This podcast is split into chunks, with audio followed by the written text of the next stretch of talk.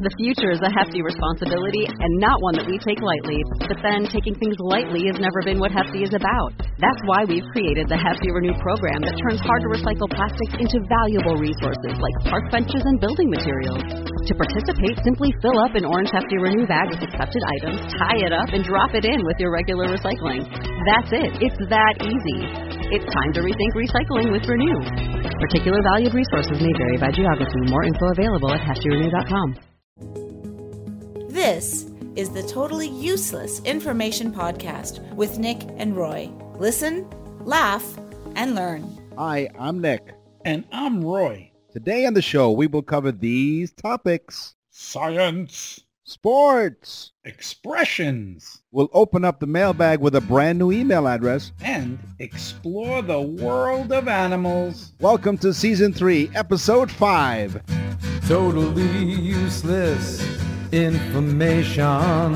It's everything you never needed to know. The Totally Useless Information Podcast, hosted by Nick and Roy.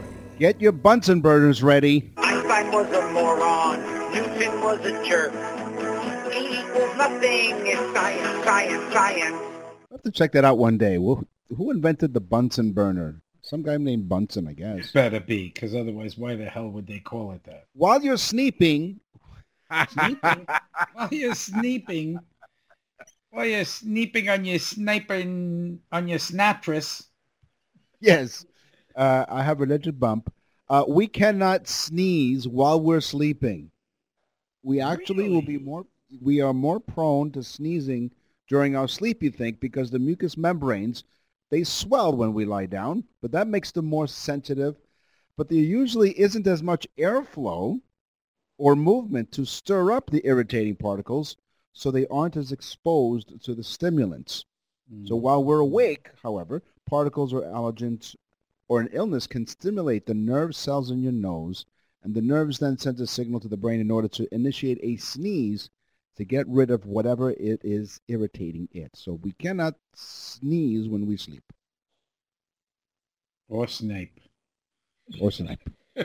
the average human carries 10 times more bacteria cells in their body than they do human cells. So we have 10 times more bacteria than actual human cells. So we are literally walking petri dishes. Yes, another another question was a guy named Jim Petrie that invented the Petri dish, and was he good friends with Bunsen burner? I'm going to go to Snape. So let's go to outer space. Sunset on Mars, the red planet. The sunsets on the red planet are blue.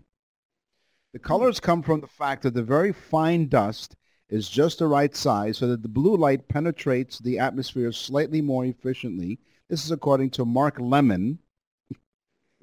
Mark Lemmon talks about blue light, a hmm. science team member of NASA's Curiosity Mars rover mission. So when the blue light scatters off the dust, it stays closer to the direction of the sun than the light of other color does. So that's why blue kind of penetrates through on the red planet. If that assistant Mark had an uh, somebody working with him like an aide, would they be known as lemonade?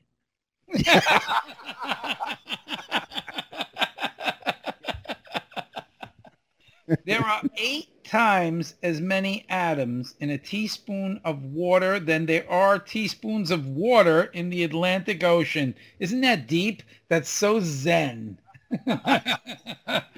How deep is it? Time, now think about that. There are eight times more atoms in one teaspoon of water than there are teaspoons of water in the entire Atlantic Ocean. That's I had to say it twice because it was so Yeah. cool. But how crazy is that? How many teaspoons? Here's my question. How many teaspoons of Eve are there in oceans? How many teaspoons of what? Eve. Well, you Oh, have teaspoons of atoms. Bunch of atoms. You need a bunch of Eves. So uh, on previous episodes, we've uh, we've given you, the public, our, our listenership, and we thank you for listening, of course. We've given you job opportunities. Mhm. And here's a job opportunity for you. The Artemis Exploration of the Moon project will use the most advanced space systems of the 21st century. They're going back to the moon in 2024, I believe. Mhm. And including some of the most basic home comforts are needed, including a toilet.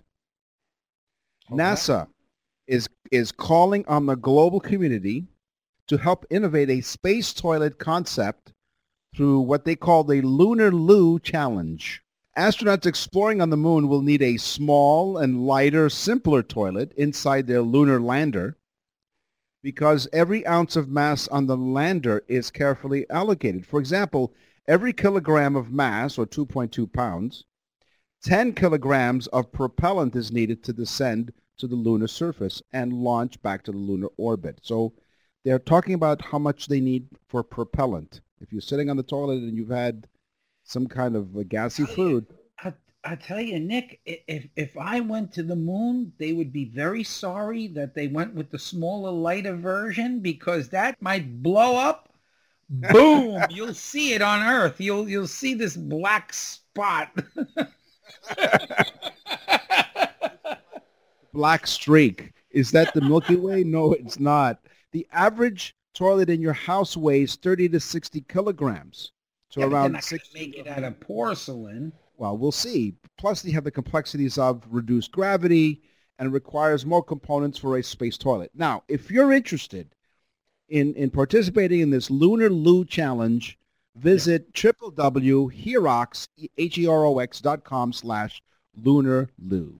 I tell you, that's a lot of complexities because if you if you do number two and that floats back up again because there's no gravity, how do you get rid of it? It's like shoveling sand against the tide. Wiping it is like shoveling sand. And what I want to know is, so if they invent the toilet, if they eventually come up with this you know, lunar loo, okay, would they need a like lunar plunger? no, and just think about it because what do you think the toilet sees when you sit down? It sees the moon.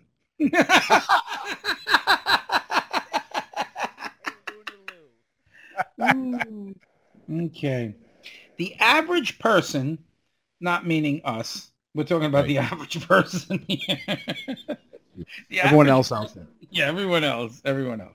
The average person takes 7,500 steps a day. Except for me and Nick, we take about five. But then again, we're very lazy. Yes, I'm still So- sleeping. so by 80 years old, you'll have walked 216,262,500 steps, give or take one or two steps. But so let's see if the Earth is 1,000, uh, excuse me, 110,000 miles, then let's see, bing, bong, bing, bong, five times around the world's equator. By the time you're 80, you'll have walked around the world five times. Well, I already feel my hamstrings getting tighter and tighter. Sports. Play ball. You're listening to Totally Useless Information with Nick and Roy. I'm Nick. And I'm Roy. What is the largest sport in the world? And it requires um, catching. You mean the, the largest, uh, the, the most popular sport? Yeah, okay. I mean, let, us I mean, you have. Uh, I shouldn't have said requires catching first, but you have soccer, you have baseball, you have tennis. You think of those as world sports, right? Soccer, baseball, tennis. Sure. Yeah. But this sport requires catching, and it is the number one sport played in the world. Well, I'm looking at the studio audience, and they're all like mouthing it to me. They're saying baseball because you, you catch in baseball. Baseball's the answer. Is that right? Not even close. It's fishing, and it requires oh. catching. Fishing is a sport. It is the requires you to catch a fish. Okay. Wow. but it is the number one sport in the entire world by millions, by the millions. So the number one sport is sport fishing. Well, thanks a lot, studio audience, for leading me down the wrong path. Thank you. That's the last time I'll. Average. That's the average people. You asked the wrong people. That's right. You're angling for a beating. In the American League, your very favorite sport in baseball, Roy, in, in the American League in baseball, there's what's called a designated hitter rule. Okay, don't worry. This will be this fact will will take less time than an average baseball game. You'll be okay. So the designated hitter rule applies in the American League. In the National League, the pitcher bats. In 1986, a player by the name of Danny Heep became the first player in a World Series to be a designated hitter with the initials DH. Danny Heep was the DH in the 1986 World Series, the first player ever to have those same initials, DH. That's about as exciting as baseball. Thanks for that one, Nick. okay, the Philippines, the Philippines is the most consistent country in the Olympics when it comes to winning gold medals. Because they never won one. the Philippines has been in like 17 world games and they never won a gold medal. Okay. That's funny, but um, th- their whole motto is if you don't succeed, try, try, and then do customer service because all the whole world's customer services in the Philippines. You call up, yes, you yes. call up the television thing. You go, you go, hi, where am I calling? They're like, at Texas. You're like, you're not Texas. I can hear you're a Filipino. But anyway, having said that, Liechtenstein, and you have to say that with a German accent. It's like when you say Spanish things, you're supposed to say Latina. I don't know why, but you're supposed to. Okay? Yeah. But you can't help. Say the word Liechtenstein. Liechtenstein. I just spit all over the microphone. You have to say Liechtenstein. Okay, but Liechtenstein, they're even more consistent because those crazy bastards have been 15 Olympics and never won any medals at all.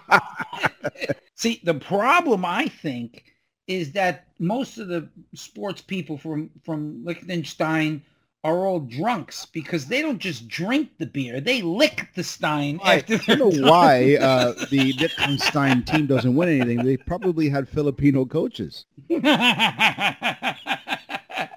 I'm very, very sorry for what happened to you. That's what they all say. I, I have a little problem. I'm very sorry. What are you sorry about? You don't even know what the problem is. Piles of what? Maybe I have piles. Um, so um, I what I wrote here is that's a lot of love, and here's why: the longest tennis match. See, love, get that scoring. Okay.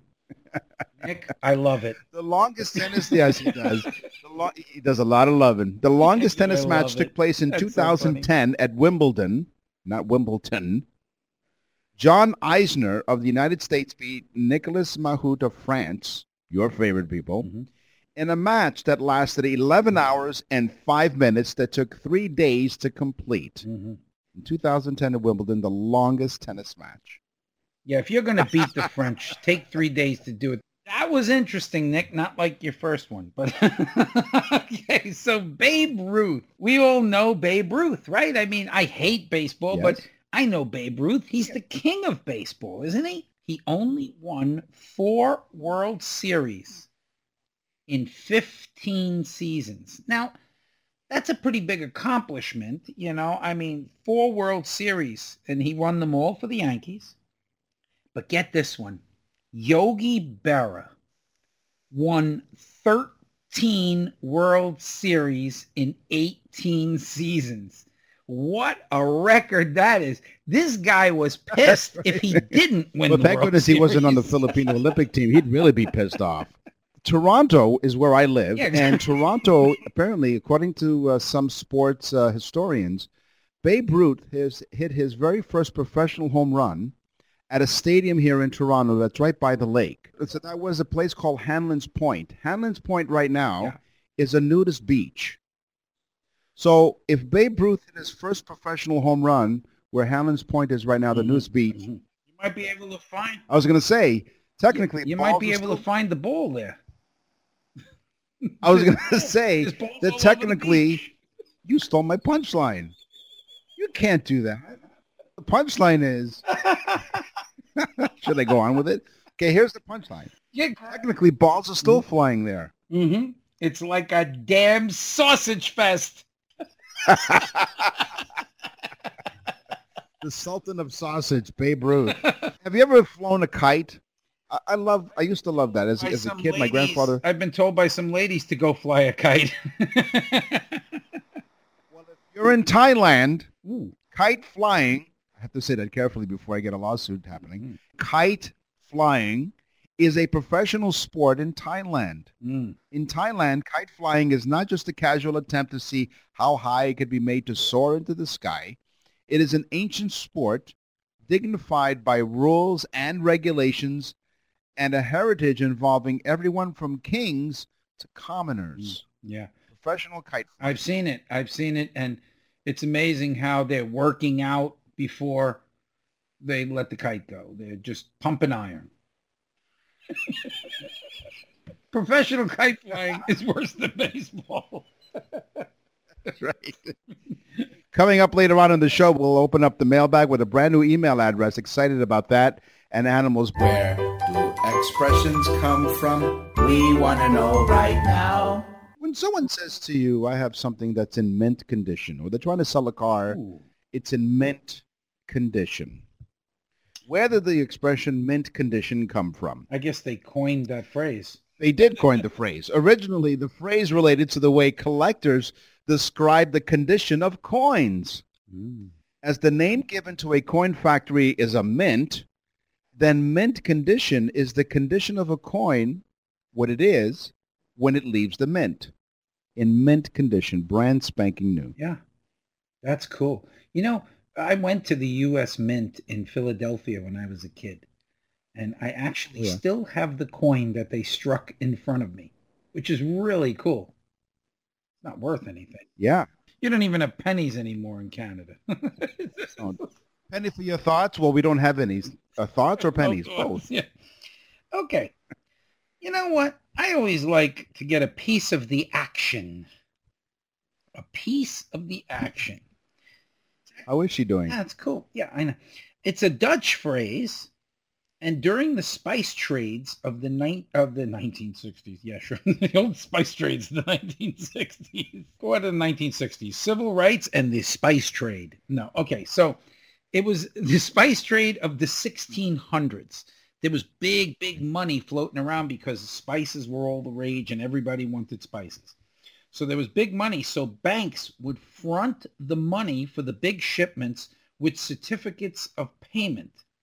These certificates made made they were made of groups or pieces.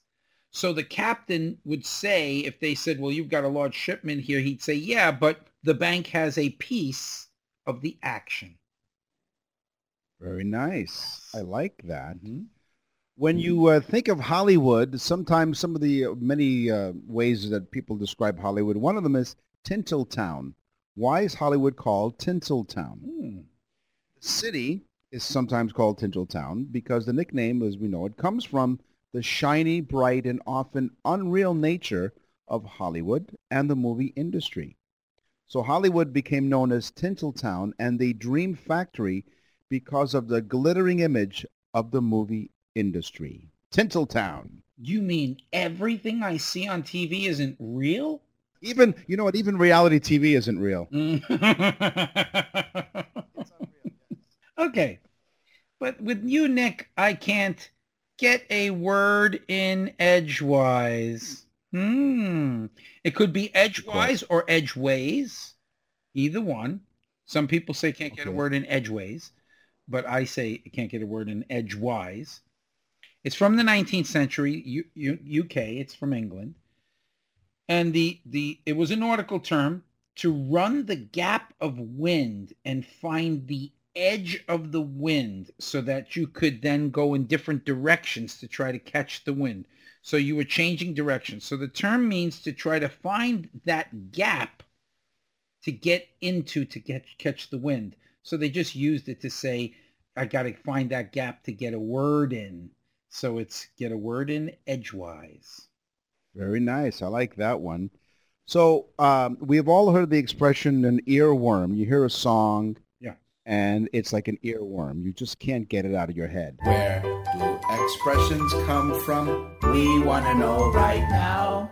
Another earworm, another example of an earworm is Einstein was a moron. Newton was a jerk. equals nothing. It's science, science, science.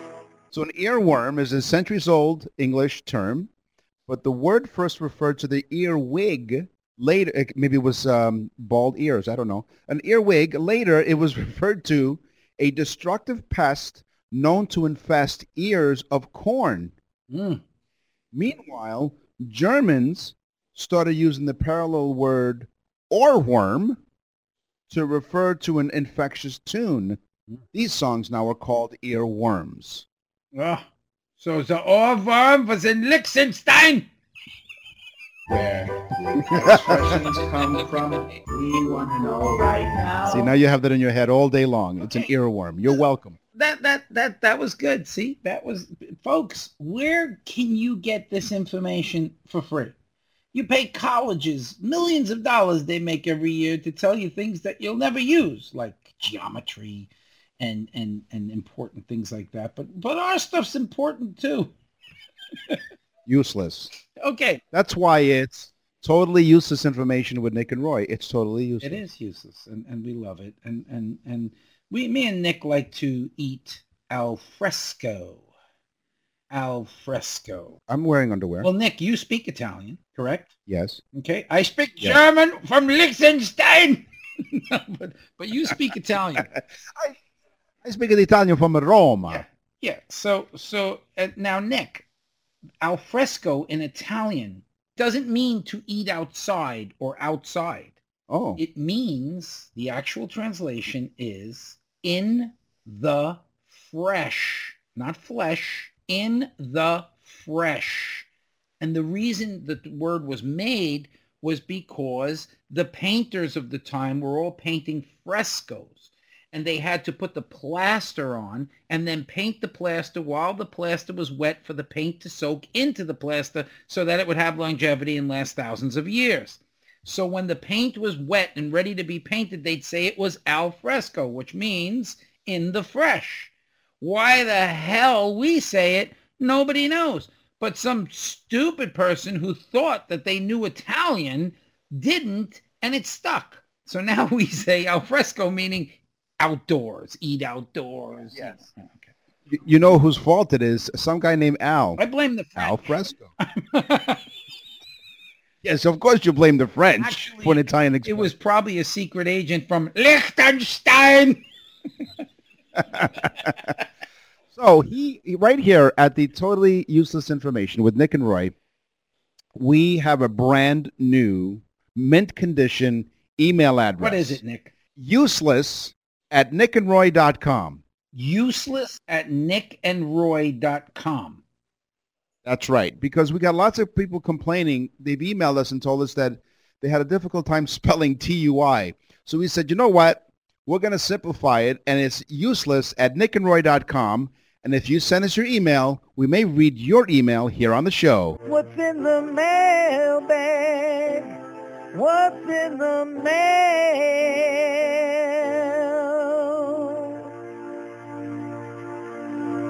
It doesn't get much easier than useless at nickandroy.com. Right. Useless at nickandroy.com. See, now we're going to make that email address an earworm.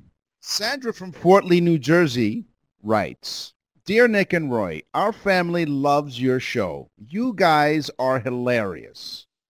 We learn a lot. The kids love how you guys seem to be having a good time. Yeah, but what the kids know. Here's a question. Why do we call the trunk of a car a trunk? North Americans use the word trunk because up until the 1930s, most drivers used to strap travel chests, called trunks, to the backs of their cars. Of course, once automakers started designing cars with built-in rear compartments, there were no longer any reasons to travel with trunks, but the name, however, stuck. Trunk. So there you go. Sandra from Fort Lee, New Jersey. Yes, they would put trunks, and I know a lot about automobiles, but they would put trunks on the back of them. But they started Right. putting metal, like almost metal trunks on the mm-hmm. Fords because Ford was looking for a cheap way to put a trunk on the back of the of the vehicle. And at the time, the Black Plague had just finished, and millions of children were dying, and they made coffins for the children. He purchased all the surplus coffins that the United States government had bought. They were all black and they were all made with a, of a metal finish on the outside and he mounted them to the back of the cars. So right now, if you buy a certain Ford that has one of those on it, it's very, very, it's very collectible. So There you go. See, that's why we tell you, you listen, you laugh, Yes. and you learn. Yes. Well, my mailbag, and I'm sorry I went on about that, but I thought it was interesting. And I thought people needed to know this. It's urgent.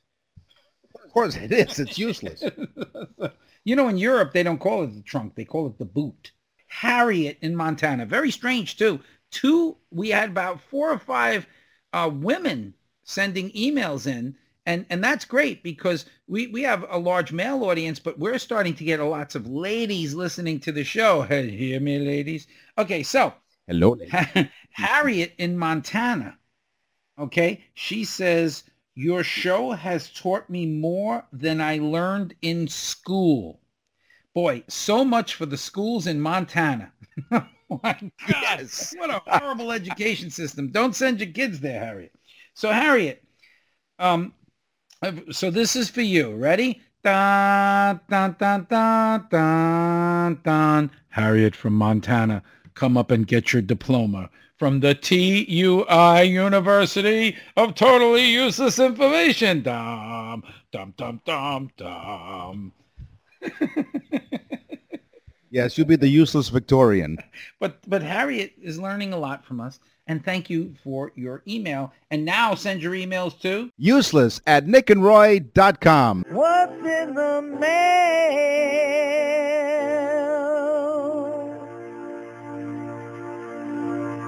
That was the longest mailbag of all times. Animals, animals, animals, crazy animals. You're listening to Totally Useless Information with Nick and Roy. I'm Nick. And I'm Roy. And polar bears, mm-hmm. polar bears have no natural predator.